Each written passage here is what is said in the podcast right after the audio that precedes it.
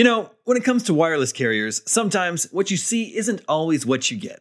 Except with Visible. With Visible, what you see is exactly what you get. If you haven't heard of Visible, well, now you have. They're the wireless carrier that's making wireless visible. It's in the name.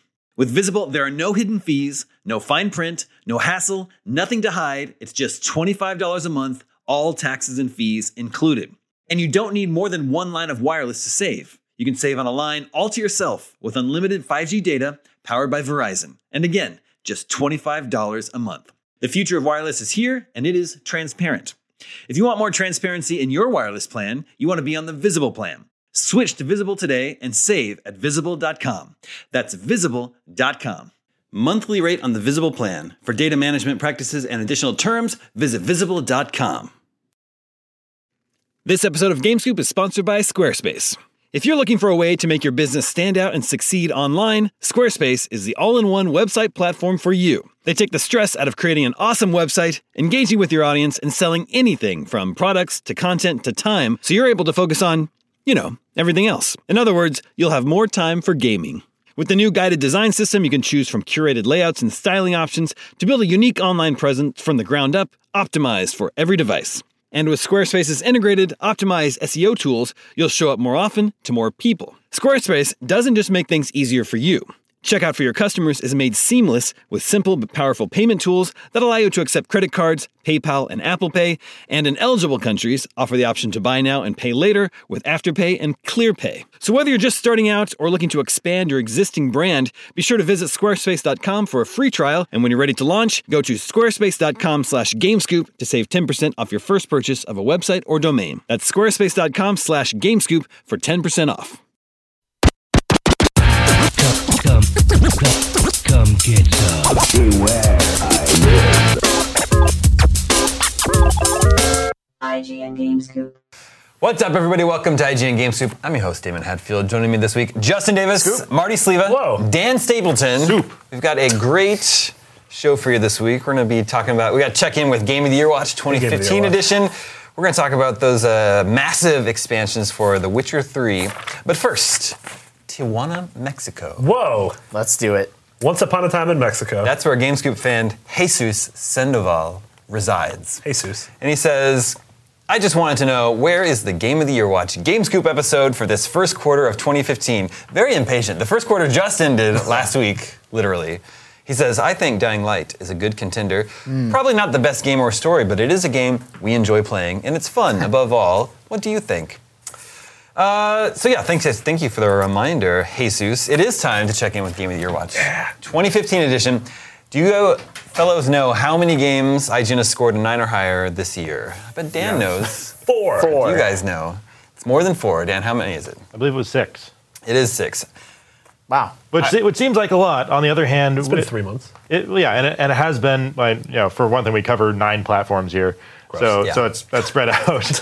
uh, but it's but it's also it's also been a pretty good first quarter. Yeah, a lot of things got bumped from uh, last year to the first quarter, so Gross. makes sense. They call it the 2015 bump. Yeah, the baby bump. Uh, those six are Bloodborne with a 9.1. Yeah. And then there are five games that got a nine, flat. We nine. haven't get so 9.1 is the highest score of the year so far. Yeah. Wow. Well, no, no, it's not. It's nine point three. For what? oh, so I'm sorry. Oh. This is this is this is new games, not Okay. remasters. Okay. Right. what was the remaster that got an 93? That Grim was Fandango. Oh, I like that video game. yeah. In which case, in which case, literally- No, I didn't. I didn't review it. Oh. Who Ryan McCaffrey did. Oh. But we'll, we'll get to those. anyway, Bloodborne got 9.1. The other five with nines are Evolve, Helldivers, Monster Hunter 4 Ultimate on 3DS, OlliOlli 2, I think Welcome to Olliwood is mm-hmm. the subtitle, and Pillars of Eternity. That's a that's a Justin likes a lot. wide wide breadth of games. Yeah, very different. I brought it up on Gamescoop last week, but like how different video games are. Like OlliOlli 2 gets a 9, and Pillars of Eternity gets a 9. And- Wildly different experiences. Wildly different from Evolve. Yeah. Also. Sure. and you know there are, there are also a few games that I personally think are are contenders. Uh, like if you look at uh, City Skylines, uh, like I gave that an eight point five, but I, I feel like they've already fixed a number of things that I had an issue with. They've been very responsive. Right, and I think like especially if we're talking about game of the year, by the end of this year, I expect that game to have received like significant updates Like they've they've already talked about like adding disasters, which you know would add a, a bunch of variety to the to the end game, which is like one of my big problems with it. Yeah. So I, I would expect that that one to end up being a contender for game of the year, even the though it didn't. Yeah, even though it didn't end up being uh, being like an o- over a nine at release. Sure. What about what about Bloodborne? This is a polarizing game. polarizing game. People Yeah. either really really love this game or they're maybe a little bit more like Dan. Dan feels about Yeah, it. there's two types of people in the world. There's the Martys and the Dans. Uh, yeah, for me, uh, I, I uh, my personal pick so far is Bloodborne. Uh, I think it's a, wait. Did computer was computer supposed to do something? Yeah, computer, play B-roll. We do Bleep, have bleep. B-roll. There we are. There's that little Darkbeast Paarl. Uh, yeah, I mean, as someone who uh, completely adores the Soul series, I think that uh, yes, Bloodborne might not be the perfect entry point.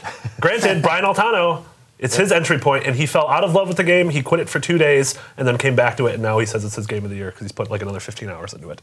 Um, so yeah, I mean, I think the game is fantastic. I think it's gorgeous. I think the world building is incredible. I like the new speed of combat. Uh, we are still finding out new things about the game, even weeks after we started it, which is very exciting. Uh, I think this is gonna be a it's gonna be a contender, like on the waterfront. It was a film. yeah, It could have been a contender. yeah, yeah. No, and, and thought like that was for, Rocky. for the record, my contention with this game is, is not that it's a bad game, but that, that it's bad at introducing new people to it. Sure. Mm.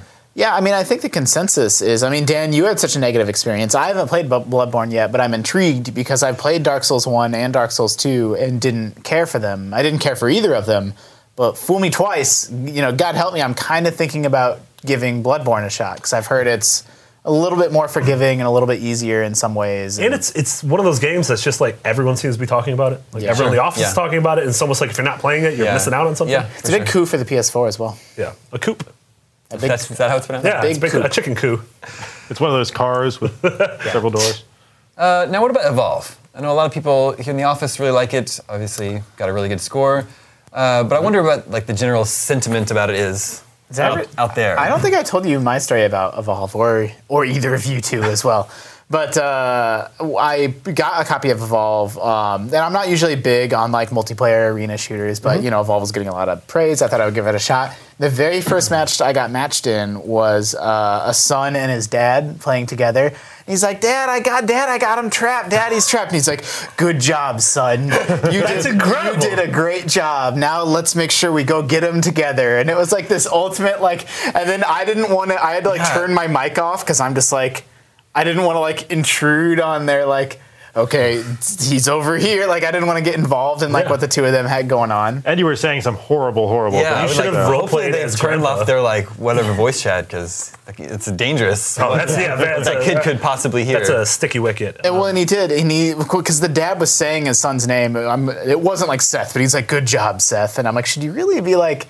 Maybe you need to have a lesson on like stranger danger. And then I got to thinking, Are I'm like, still gonna search you on your first name? It was really cute. Let's see where this Seth is. Um, Siri, where is Evolve. Seth? But the game itself was that's like the good and bad of Evolve. Like I don't really like hearing strangers in my ear. That's not what my life is about anymore. I'm not. Why are you giving me that face? you agree? You're the same way. No, I am, but it just sounds you sound insane. I don't like hearing strangers in my ear. That's not what my life's about anymore. it used to be. No, I used to really, really like, you know, put on the headset and mm-hmm. strategize with people and play, you know, big team battle in Halo, but um, it's just not really my thing anymore. And so I put, like, Evolve was very polished and good at what it's trying to be, but it's not for me. yeah. I agree. I mean, uh-huh. it's very it's very much that game that demands coordin- it's coordination or die. I mean, mm-hmm. it's it's very much like Left 4 Dead in that way. Uh, so unless you have a group of people that you're playing with routinely, uh, it's going to be not necessarily the best experience. Um, and I, I know like Vince still just adores that game. He plays it regularly. Um, you know, I, I don't doubt for a second that that he thinks it's it's a game of the year contender. Um, I don't know if it's going to have a, a strong showing at our game of the year vote, just because Yeah. not many people have played it in to the to the extent that he has. Yeah. Multiplayer game, multiplayer strategy games that come out this early in the year, it's like people don't end up playing them through the fall. Yeah, but even by the the time ones. and Yeah. by the time fall comes around, we're gonna be playing a new Call of Duty. We're gonna be playing probably Battlefront. We're gonna be playing Halo. Yeah, Yeah. it's tough. Uh, Evolve is super polished. Uh, I did not like it as much as Left 4 Dead. I think I just prefer four on thousands Yeah. rather than Yeah, four on Yeah. one. And I, I well, I agree, and and uh, part of it is I think Left 4 Dead takes you through that that gauntlet. Yeah. Um, even when you're not fighting against another player, there's there's uh, just a bunch of things to do.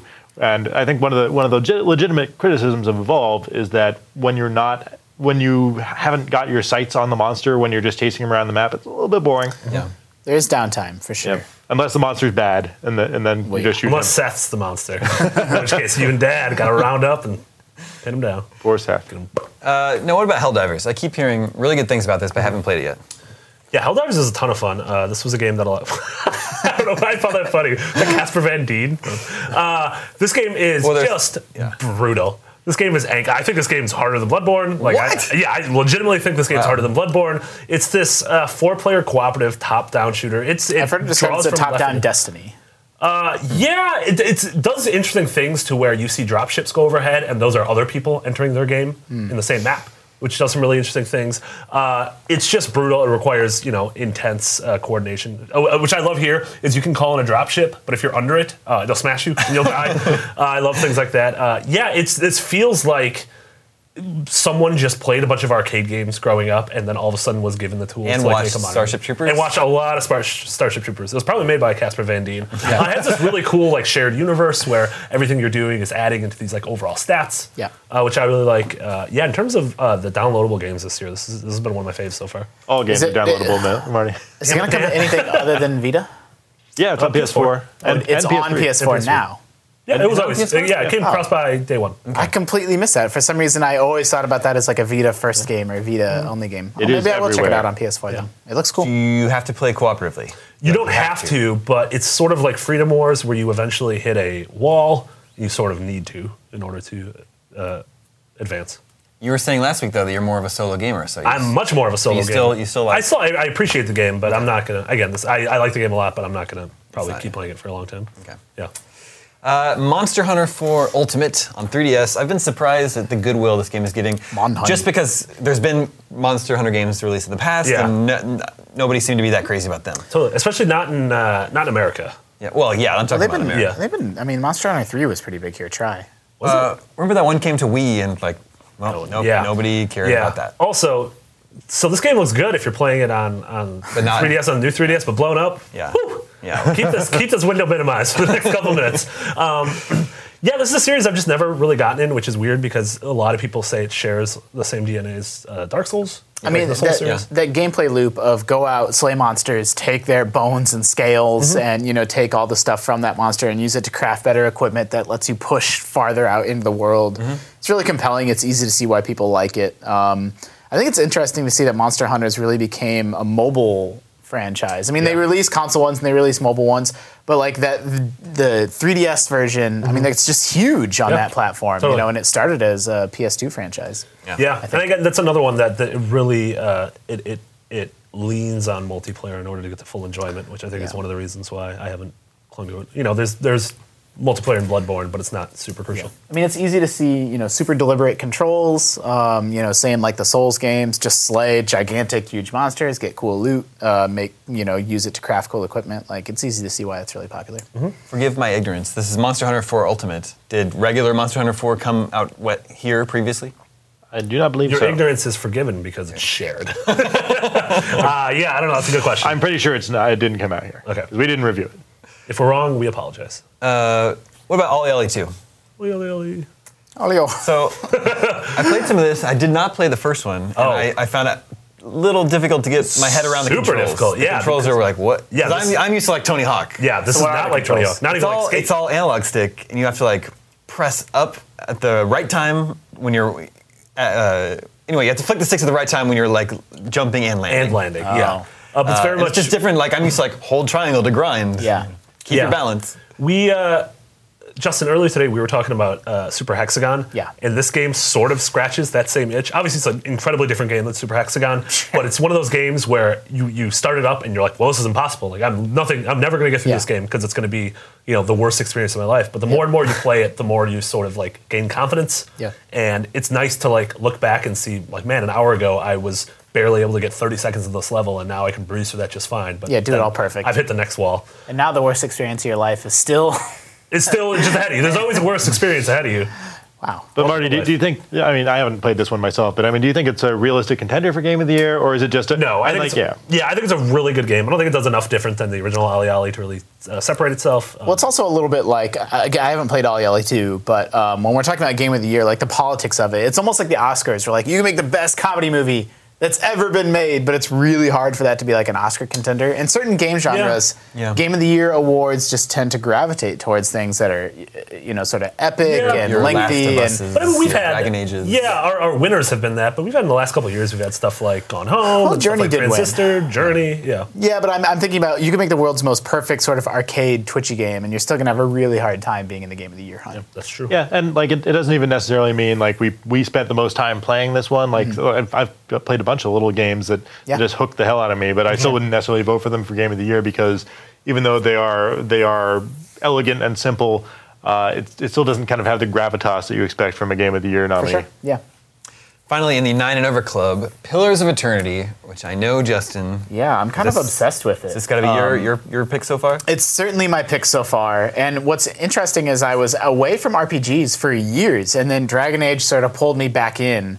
And now, you know, I'm back in deep with Pillars. I mean, this is a game that we gave a nine, and my actually personal score would be higher than a nine. I mean, I think this game delivers on all fronts. I think the writing is really, really good and interesting, both on like a world building level, like they made all these gods, and then people worship the different gods, and sort of all the lore of the world uh, descends from there. But the writing's also really good on like a characterization level. Like your companions are really different, and really interesting, and have their own, you know, sort of agency and motivations for why they're doing what they're doing. And they're not all like your friends. Like there's one dude that you roll around with who's like kind of an asshole, but uh, like there's reasons, like story reasons, why you might want to keep him with you. So that's really interesting. But the combat system is also really good and interesting and rewarding in that game. It's kind of crunchy and challenging, and uh, Crunchy. It really relies. That's not a good word. no, it is a good word. No, it's like not. it's it's Why wouldn't it be? it- I describe. What if you describe a person as crunchy? it feels means they're like hippy dippy. yeah, it feels crisp and precise. It doesn't feel like mushy combat. Like crunchy graphics, the crunchy visuals of this game. Stop It's being crunchy, Marty. it's uh yeah. I mean, story's good, combat's good. I think the art is absolutely gorgeous. I love those pre-rendered 2D backgrounds. Um, if anybody was sort of looking at that game and thought, oh, it might be too old school for me. I don't know if I can handle that. Like. You should absolutely sort of get over that and give it a shot because you're missing an incredible game experience. I think Obsidian did an incredible job. Does it uh, require like a love of the old like Baldur's Gate games? And No. Planescape Torment. I mean, it, it is basically Baldur's Gate 3, uh, except for, you know, they weren't allowed to use the Dungeons and Dragons combat system, so they had to redo the combat. But it's so Baldur's Gate esque. Uh, it's obviously an homage to those older games, but no, a love of them is not required. Just, you know, enjoy good stories and enjoy good sort of tactical combat that requires positioning and intelligent use of skills. You'll have a great time. Yeah, like I, I got into that kind of RPG and well, the, the tactical RPG with with Fallout, Mm-hmm. which had the same thing where they they kind of fudged their own uh, their own version of the Mm-hmm. D and D stat skill system. Ended up with special as their acronym, Yeah. but uh, but like yeah, it didn't require that I already knew something about. Yeah. If Well, you- this, this team also made Fallout New Vegas. if right, you played those old games, And you going back further, the, the Obsidian guys were that's res- true. responsible for Fallout in a lot of For the original Fallout. Yes. Fun facts. We, uh, if you played those old games, you already know and love Pillars of Eternity. If you didn't play those old games, you might feel a little bit intimidated by it, and I would say you should totally get over that and give it a shot. Uh, as we mentioned before, there are two remasters that have gotten nine or higher this year: Grim Fandango and then Homeworld Remastered Collection. You reviewed that one, Dan? I did. That is, that is a very a very pretty pretty game, uh, and you know it, it holds up really well because no one had no one before or since has has really done what Homeworld did in terms of doing a fully 3D uh, real time strategy game, and it like I, I still haven't played really any games that, that have captured kind of like a, a big scale Star Wars Battlestar Galactica style space battle. Yeah. Um, and you know this this one has its quirks. Uh, when they ported the original Homeworld campaign over into the the Homeworld 2 engine, we got a bunch of en- like user interface enhancements, like you know being able to issue orders when you're zoomed out. But uh, you we lost some of the the kind of tactical nuance of it uh, in formations and things like that. They're a little bit funky still, but you still get uh, the amazing story of that game, which is you know basically you know Battlestar Galactica Battlestar Galactica inspired, but uh, but it has a, a really good spin on it, told through these beautiful uh, animatic uh, cinematic screens, and uh, with surprisingly good voice work. You get like a I think it was like a 20 hour campaign, 15, 15 to 20 hour campaign. It's really well done. You also get Homeworld 2, which the story falls off a little bit, but the mission design is, is significantly better and just easier to, to, to get through. Uh, and I mean, I, that's one of those games I can just sit back and, and you know set up a, a battle and then just sit back and watch it. It's That's pretty cool. It's a gorgeous, gorgeous game. My favorite game of the year so far is still a game that hasn't been officially released yet. That would be Darkest Dungeon. DD. Man, so people talk a lot about how this game is hard. Yeah. And I enjoy that aspect of it, but when I hear people talk about Bloodborne, the difficulty is like it like worries me. It's like a, a turn Yeah. off for me. But I wonder if it's because this is turn based. And I be. just feel more comfortable. Like I know it's not my reflexes; it's my mind that's Yeah. being tested. Totally. you know? Take your time. totally. Yeah, Yeah. I have. Yeah. We also, this is a game. That, I mean, there's no doubt that this game is hard and it will fuck you up. Like if you go in You're just unprepared. pussy today.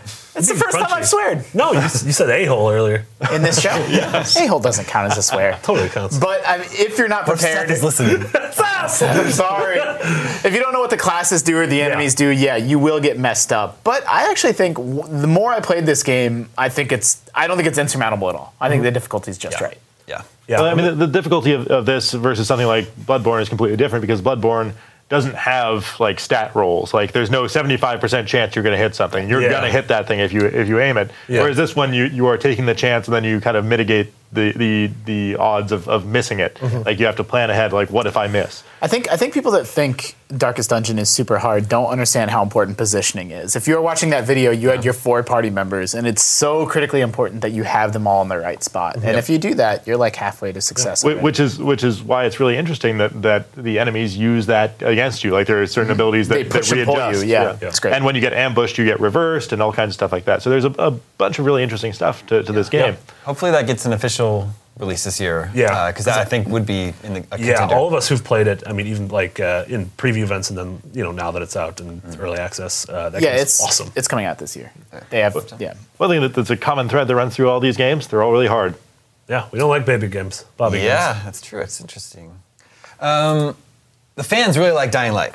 Yeah, They may be disappointed if that's not in the. So like, many That peop- seems to be an early fan favorite. so many people I know who love games but aren't in the games industry. A lot of my friends are still Really? playing this game. They are like absolutely obsessed with it, and uh, you know I like the game a lot. Like I thought the, the sense of movement feels really great. I like the world. Uh, it's one of those games you could just turn on and have fun for a while. Sort of like GTA, where you don't really have to be doing anything. You just enjoy yourself for half an hour.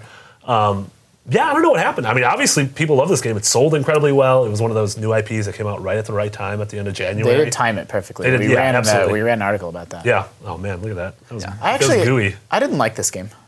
Just You not at all. jerk. Uh, I, d- I didn't think the movement felt great at all. I didn't think the parkour being mapped to R1 or R2 or whatever it was, like that button to grab and jump. Um, Oh, I didn't- I thought that was. I felt I thought it felt clunky and stiff, and I was missing ledges when I thought I should be grabbing them, and grabbing things when I thought I shouldn't be. Um, the running around, like that aspect of it, felt good, but anytime I was jumping, um, and even the melee, I wasn't that impressed with. I thought the world was drab and uninteresting. I mean, they didn't hate it, but You're just mad that the pillars in this game had an ending that they didn't go on to Eternally. I would have like my personal score for that game would have been somewhere in the sixes. Like I didn't think it was awful. I didn't. Wow. I didn't find it to be that. story. I have heard like a lot about the about people struggling with the controls being mapped like differently, and, and there's a there's a legitimate reason they do that, which is that you need to be able to use both thumbs to look at the ledge you, you want to land on. Hmm. So you can't you can't be pushing A to jump or X or whatever. Um, so so that makes sense. Uh, my solution: play it on PC. Mouse and keyboard works great. It's your solution to everything. It pretty much is. Bloodborne too hard. Play it on PC. How do we fix Obamacare? Just Except play it on. PC. How do we fix- Uh, that was those are what we would consider to be the best Yeah. games of the year so far. What are your picks? Let us know in the comments. Hit me up on Twitter at Dame Zero. Uh, we'll check in another three months, at which time we'll be talking about games such as Mortal Kombat X, maybe uh, Witcher 3, Yep. which is out May 19th and looks phenomenal, and everyone's super jazzed about. And then there's this little game called Batman Arkham Knight. I've heard of it. Comes out June 23rd. Na, na, na, na, na, na. And uh, all signs point to that this game being very, very good. Oh, you made me sad because I forgot I got delayed again.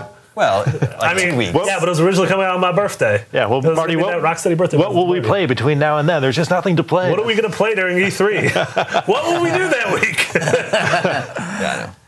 Oh, Batman's gonna be so good. Yeah, yeah, this will be really good. Um, I feel like so Witcher was delayed and Batman was I mean, delayed a couple times. everything times. is delayed. Yeah. Everything gets delayed. That's what I mean. Like it's I don't want to dwell on it too much, but it seems really really hard to make video games these days, like big AAA games. Well, you know, that sort of ties into our next topic, which is uh, it was announced today The Witcher 3 Wild Hunt is getting two massive expansion packs. Their words. Their words. But, you know, the way they describe them, they do sound really big. Yeah. Uh, so, Witcher 3 well done.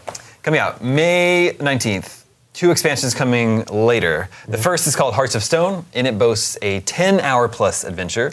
That one is due in October. Then there's a second expansion entitled Blood and Wine, which is, offers a 20 hour plus tale, and that's due in early 2016. And the game itself is supposed to be over 200 hours. Well, that, that's if you do everything. if you want to do everything, It's not. That's not the want- main quest. If you want to make love to every mermaid. Yeah, exactly. mermaid style. Or love. How, how, first of all, how does this strike you? The news that these two large expansion packs are coming to Witcher 3. It, it kind of surprises me because this is the first time that CD Projekt has done that. They haven't they haven't done a, uh, a you know s- a for sale expansion to either of the previous Witcher games. And didn't they say before that all the DLC was going to be free? So this is they make an important distinction between DLC and expansion packs. Right. Which They is, which think is of fair. DLC as horse armor. Yeah. And they will be releasing stuff like that for They announced free. what's twenty some pieces of free DLC. Yeah. Yeah, I mean, I think they've built up enough goodwill. I think it's weird to announce this quite a while before the game's I out. agree. Like, I don't understand the benefit to them. Like, why would they do that? And it's, So, it's got to yeah. be an, an, like an investor relations thing. It's the only reason they would do so, it. but I also I think they. Sorry. Uh, I know. I just I have some Yeah, yeah. theories. There's there's controversy surrounding this announcement. Gamers are upset. First of all, they don't like hearing about uh, DLC before the game is out. That They happened to Evolve. Uh, yeah. they just don't want to hear about it.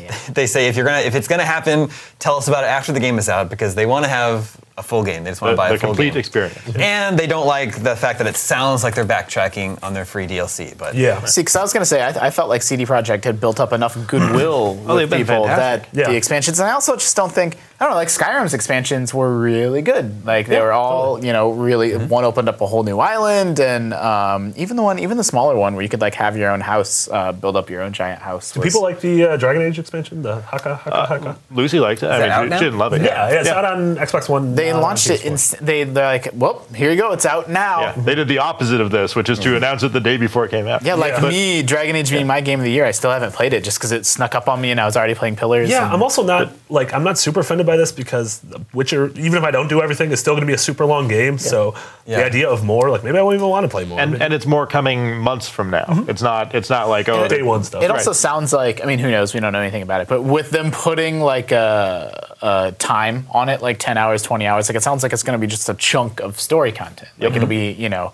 places for you to go and people for you to talk to, and it's like that's obviously the best kind of DLC Yeah. there is. But I think the reason they announced it ahead of time is because the whole idea is that they're trying to keep people from selling their game back, right? Like you give them a reason to I mean keep. that's uh, I got to hold on to this because Yeah. in October there's going to be a new expansion. yeah, that's not a that's not a bad thought. Um, I yeah, mean, yeah. It- like if they if they really wanted to, they could just sell these as standalone, and like it- who cares if if they sell the game back? Well, they don't want anybody to sell the game back. That's the point. right? Yeah. Yeah, That's I what mean, they're trying to stop. There's also a timing thing. So this comes out in May, and if they wait until a couple weeks after the game is announced in order to announce, or the game is launched Mm-hmm. to announce the expansions, that falls during E3, where everyone's sort of probably not talking about Witcher anymore. Now they're talking about the 30 games we just saw that look Yeah. really cool at the conferences. What, what I'm kind of surprised at is they haven't announced, uh, as far as I know, they haven't announced that there will be an enhanced edition of The Witcher 3. Like that, that's that's how they built up such such goodwill with uh, The Witcher 1 and Witcher 2. They they for free put out basically free expansions uh, in the form of an enhanced edition patch for for both Yeah. of those games. Uh, so that's kind of what what people have built up as an expectation for these games. Was that announced beforehand? That seems like an early thing to be announced. I, I mean, it, it, it's weird to me that they didn't announce that they're going to do that for this game, like they did for the previous two.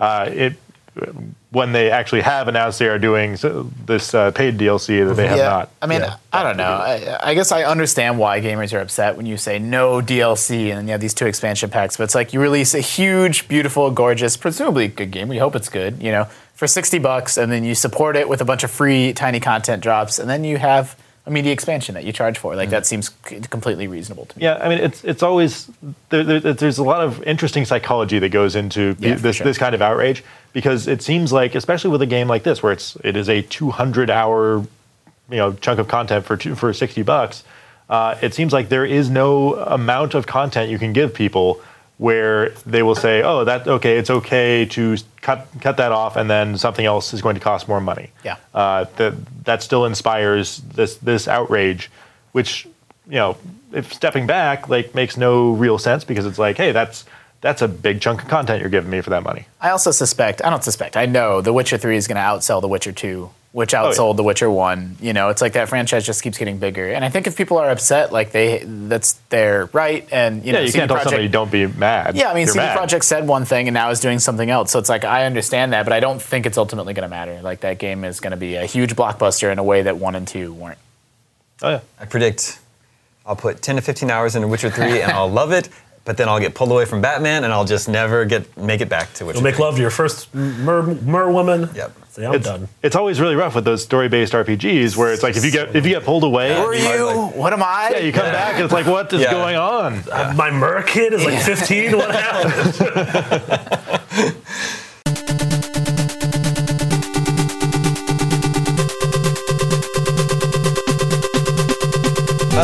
Justin, yeah. you're a fan of that Fantasy Life game. Loved Fantasy Life. It was a 3DS game Uh huh.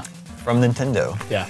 And now, is it true that today we got the first announcement for like what Nintendo plans to do on smartphones? Was this like their first game announcement? Oh, I don't think this is Nintendo. This No, is it's level, level five. five. Okay. Yeah. Okay. So they're not. I, Fantasy Life was not like a Nintendo published game. Uh, was- they, I think Nintendo of America. I don't remember the exact I relationship. think but Anaway published it in the States. That's what I was gonna say. They I definitely didn't develop it. it, my, I, what I think happened is Nintendo of America published it in order to bring it out in the U.S. But this was a level five game. okay. But Fantasy Life is Yeah. is Your turn. What do you want me Tell to us- say? tell us what it is. Describe the Oh, video. gotcha. I don't know what you're looking for. I thought you were going to complete this sentence. Uh, it's a action RPG from a top-down perspective. But the game's big twist is you can have all these jobs where you can be a carpenter and chop down trees, or you can be like a woodworker and turn you know that uh, wood into swords, or a blacksmith, or a cook. And so I think there's 12 or 13 jobs, and you're not limited to you can do all of them if you want. So you can see things through, like, so you go out when you're a rogue and uh, kill a bunch of things and collect their loot, and then you switch your job to, uh, you know, someone that works with a leather worker, and then you process that leather. Then you switch your job again to an armorer, and then you turn that into things that your character can mm-hmm. wear. So you see that stuff from like end to end in a way that you don't in other games. All right, so you loved Fantasy Life, and today we found out that Fantasy Life 2 is coming, but skipping 3DS, going straight to mobile. Yeah. How does that make you feel? Uh, I don't know. Not great. We, we know you hate mobile games, Justin. Yeah. I mean, that's the thing. I do. I like. I like mobile games a lot, but but the game needs to be like appropriate for the platform. And Fantasy Life, you're not really seeing too much of it in this footage. But it is an action RPG where you're firing arrows and swinging a sword, and like it used buttons. Like it needed. Like I don't see how that combat and movement, like moving around the world, will work as great on a touchscreen. Mm. Yeah. But to, I mean, to be fair, like most many of those jobs are non-combat. So if, if all they But have the, to no, do, I, again, they're not showing in this footage, but the game is you're running around a world like Well, they're you showing know, right here. like Diablo style. Yeah, like so. you just killed the dog. So But I mean, say say they they redesign the combat to work on a on a, on an iPad with touch controls. yeah, um, I mean, I mean, if if- if they're smart enough to do that, then great. I expect them to just do a virtual D-pad and virtual buttons. Mm-hmm. You know, that's what I expect. And I expect I'm it to not feel not as good. buy. Does this tell us that Fantasy Life didn't sell so well on 3DS? No, I mean, uh, this is again a level five game. I think Fantasy Life is a big hit. I think it was a massive hit, and they announced the sequel's coming. I think it's a surprise that the sequel's not coming to the Yeah. 3DS because they announced. I don't think they're like Fantasy Life 2, but they said in some interview, like, yeah, we're going to continue this franchise. The first one sold well. Um, Level 5 has experimented with mobile in the past. There's been Professor Layton games, Professor Layton spin offs on mobile. Um, The new Professor Layton got announced as a Well- card game for mobile. yeah, that's the other thing, too. They also announced Professor Layton that 7. I don't know. It's a puzzle game. I don't know what the cards are like. So that was going to be my point. Is like level five makes Fantasy Life and they make Layton, and Layton makes way more sense for mobile. That's a game that's a perfect fit for Like a mobile traditional devices. Layton game. Yeah, or like Phoenix Wright was ported to mobile, and those games work great for mobile. But Fantasy Life, I don't see it. Um, I hope they do what Dan's saying and are really thoughtful about the controls, um, but I I am not optimistic.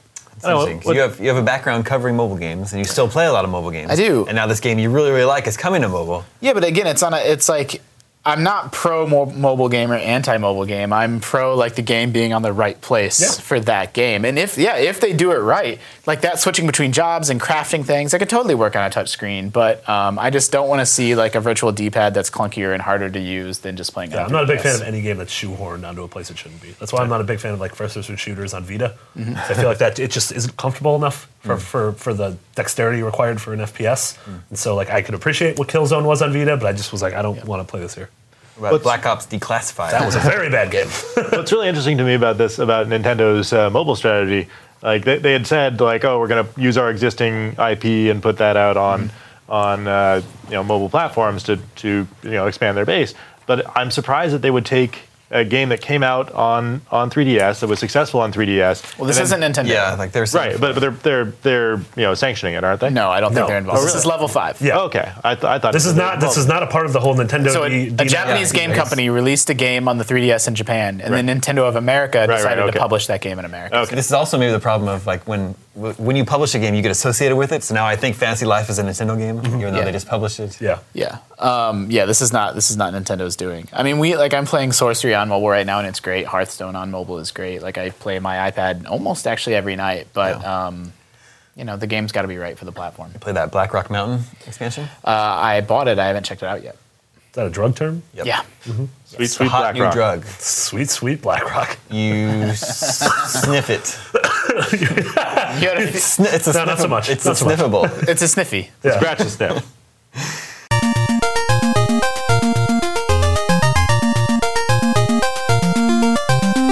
Uh, let's check in with the listeners. Hey, listeners. Listeners, remember you can always reach us at the email address gamescoop at ign.com, just like Cameron did. Hey guys, I'm a new listener, and I absolutely love the show.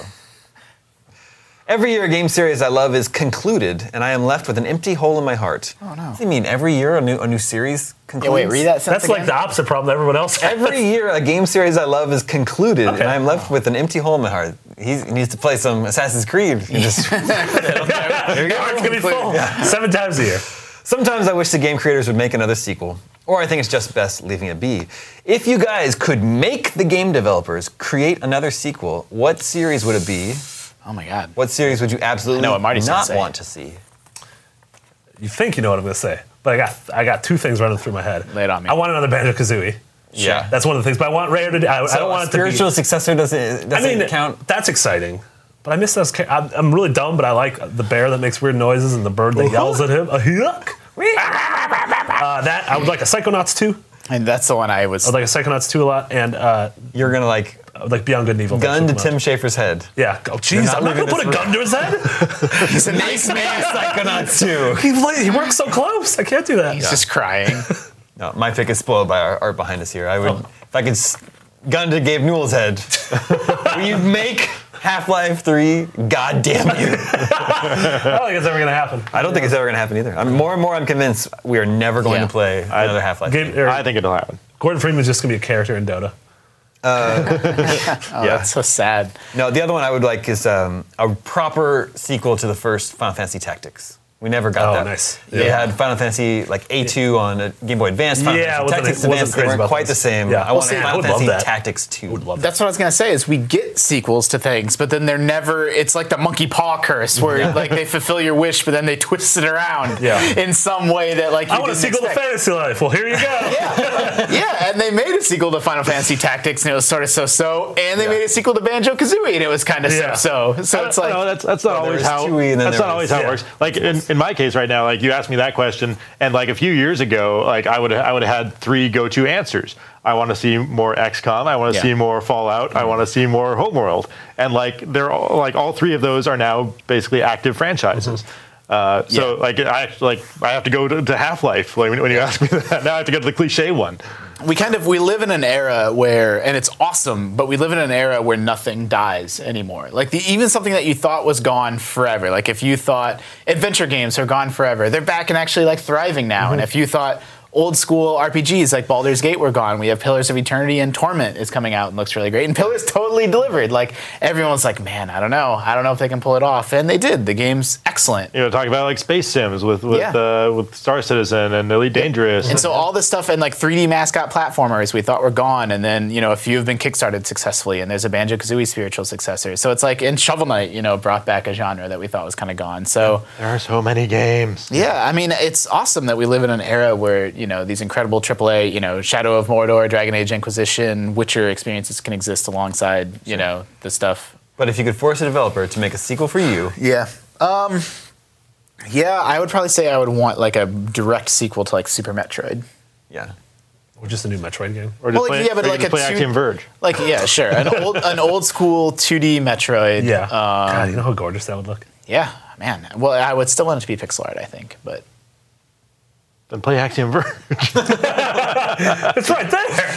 no, but it's not just Axiom Verge. Like Super Metroid has an atmosphere, Yeah, and yeah. Uh, it, does does. a lot of really smart environmental storytelling, Yeah. and uh, it does a lot of things that even on a gameplay level, Axiom Verge is incredible, but. Uh, Metroid is a smarter game in some other ways. Yeah. I wonder what series he's talking about that that go away or that die because That I can't conclude? think Nothing concludes Because I mean, stuff concludes like uh, Bioshock Infinite had its two pieces of DLC and that concluded. But I'm like, there's no way we're not going to get a new Bioshock game at No, some yeah. point. Like that's just going to happen. Yeah. You know? Nothing, nothing ends anymore. Like Sony, I think it's Sony Pictures formed a group that they're going to make a Ghostbusters cinematic universe. Everything's going to get their own cinematic universe. Yeah, everything's cinematic. There's going to be a cinematic now. universe, cinematic universe.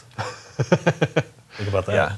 I'm sure someday in our lifetime there will be another Middle Earth movie. Yeah, they're going to Oh, yeah. remake Lord of the Rings within our lifetime for sure. Yeah, that's why you just Star Wars movie coming out every year. Like anything that you love is never going to die and go away. I'm sure they're figuring out some way to bring back What like about Firefly, what about people? Except for Half Life. except for Half Life, Doctor Who. Dan, is there another game besides Half Life 2 you pick? Uh, like, like I said, like my, my wishes have already been largely fulfilled. You're- like you're- I, I do I do want. Half Life, and I and I personally think that, that VR is is what Valve has been waiting for because like if you look at the last two Half Life games, Mm-hmm. like the first one kind of revolutionized how stories are told. The second one revolutionized how levels are designed with you Mm-hmm. know physics puzzles. Interesting. Uh, I I think Valve has been waiting for an opportunity to kind of revolutionize shooters again, Mm. uh, and I I have no doubt that they that they started and stopped Half Life Three multiple times.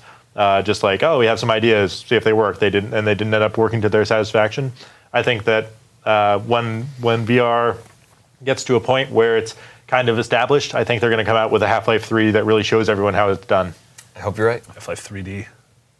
guys, I did it. I made the name. Uh, our last email this week comes from Brandon Gurney in Columbus, Ohio.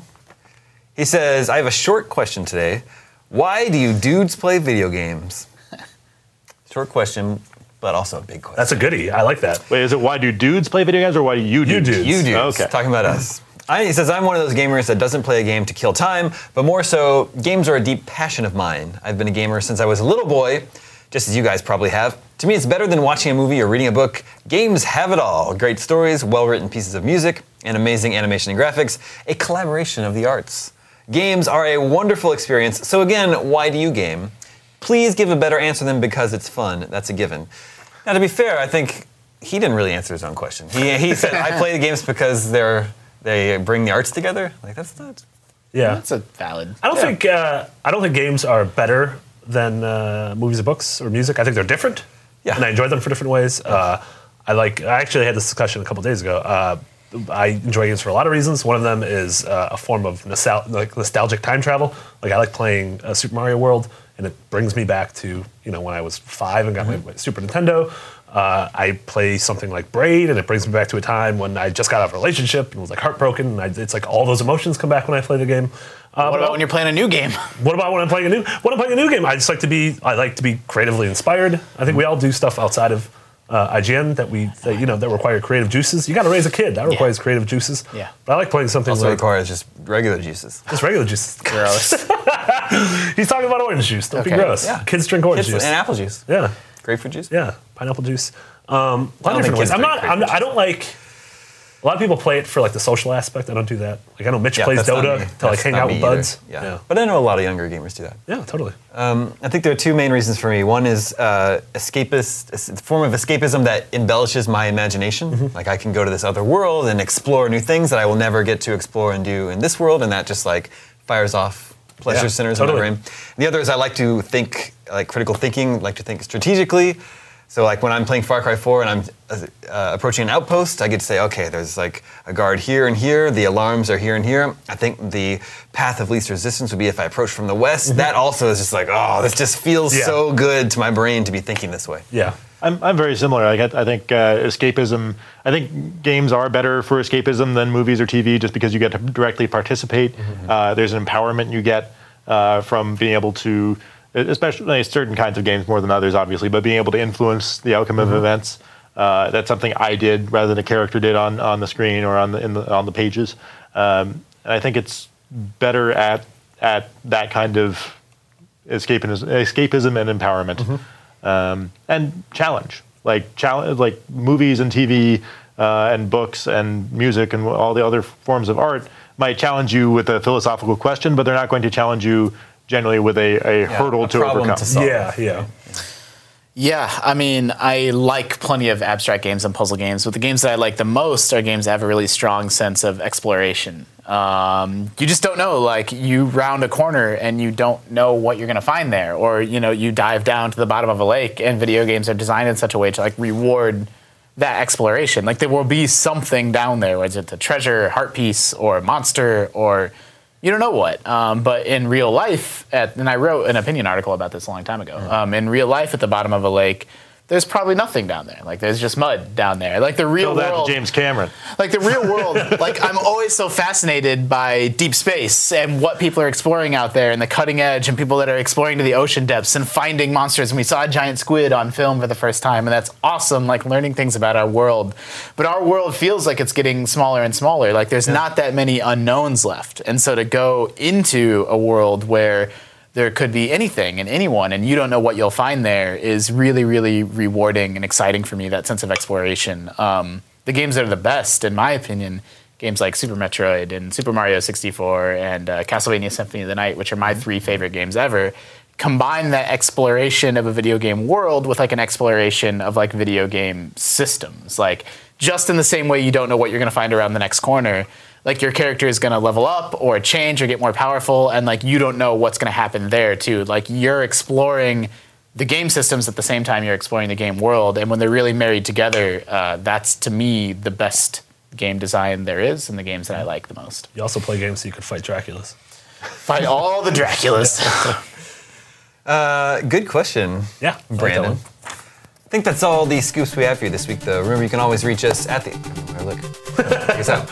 Remember, you can always reach us at the email address gamescoop at IGN.com. Thank you, Justin. Thank you, Marty. Thank you, Dan. My name is Damon. This is IGN Game Scoop, and we're out.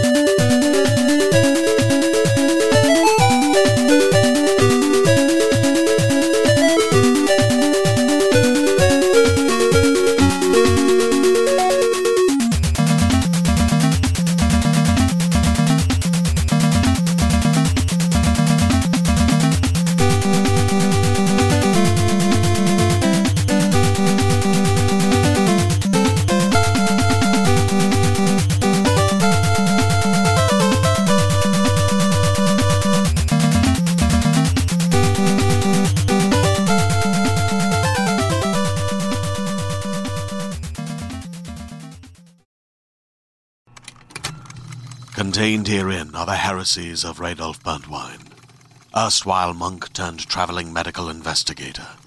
Join me as I uncover the blasphemous truth of a plague ridden world that ours is not a loving God, and we are not its favored children. The heresies of Radolf Burntwine, coming January 2nd, wherever podcasts are available.